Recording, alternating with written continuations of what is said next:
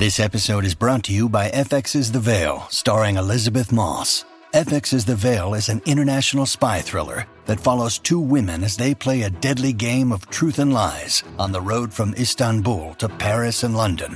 One woman has a secret, and the other has a mission to reveal it before thousands of lives are lost.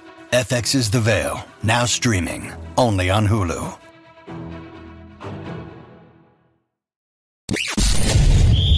You're tuning into Black and White Sports on YouTube. The no-holds-barred truth on sports.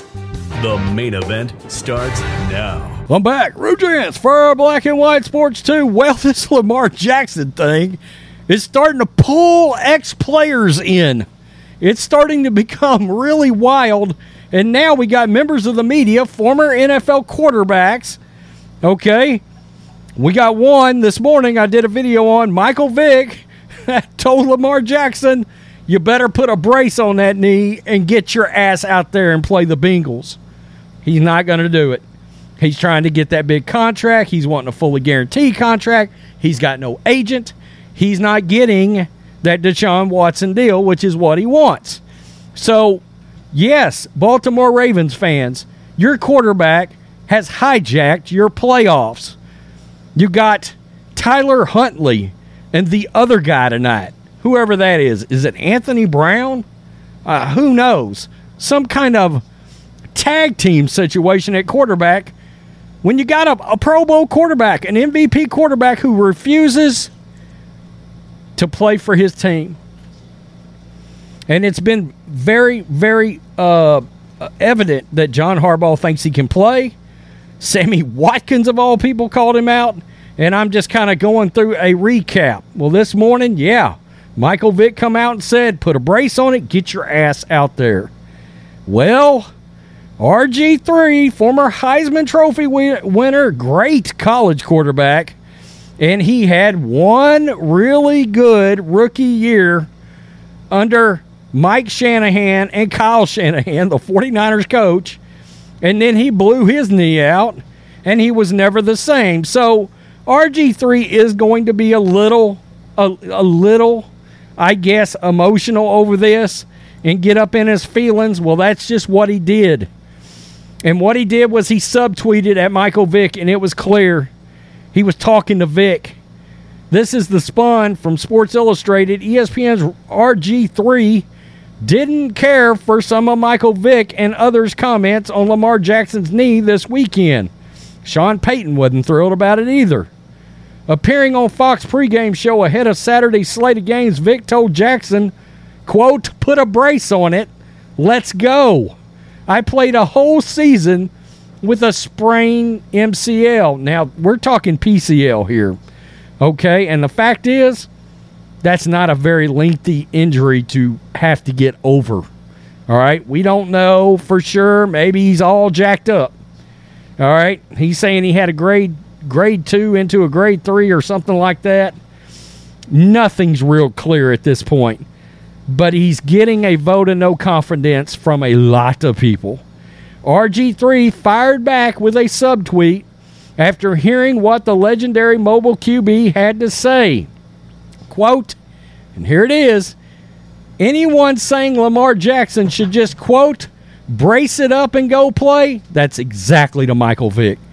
Regardless in caps of the extent of the knee injury, needs to get their head out of their ass. Wow. Wow. If anyone knows what it's like to do that, it's R G three. In the twenty thirteen playoffs, an injured Robert Griffin braced up his knee and had then Washington Redskins up fourteen nothing on the Legion of Boom before his knee gave way and ended his promising career as we knew it. Jackson has been out since week thirteen with a P C L sprain that remains, quote, unstable, leaving his status in, in jeopardy for Sunday's wild card game. I can tell you right now, to my knowledge, he is not playing. That's not happening. Cincinnati is favored by more than a touchdown with like Lamar, without Lamar in the lineup. Just wondering, what would that line be if Lamar was playing? Would it be a, th- a three, three-point spread, you think? He's worth that much? Former M V P? Uh, I, I'm shocked by this. I've always kind of liked Lamar. Actually, I've really liked Lamar. Uh, but I won't lie to you. I'm very much a your team comes first. Winning comes above all, okay? Tom Brady is my favorite quarterback that's active. My favorite all-time quarterback, Steve Young, a guy that was mobile, a guy that took a beating for the Niners, concussion into his career, kind of the him and Randall Cunningham, some of the originals it, in that mobile qu- quarterback circuit. You just go play. That's the old schoolness in me. Obviously, Michael Vick's got some of that too. You ready? Showtime. On May third, summer starts with The Fall Guy. What are you doing later? Let's drink a spicy margarita. Make some bad decisions. Yes. Audiences are falling in love with the most entertaining film of the year. Fall Guy. Fall Guy. Fall Guy. That's what the poster said. See Ryan Gosling and Emily Blunt in the movie critics say exists to make you happy. Trying to make it out? Nope. Because I don't either. It's not what I'm into right now. What are you into? Talking. Yeah. The Fall Guy. Only in theaters May third. Rated P G thirteen.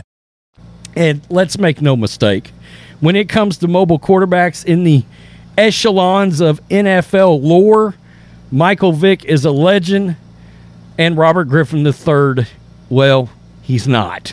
Let's put it that way, okay? He's not. I mean, let's just go back.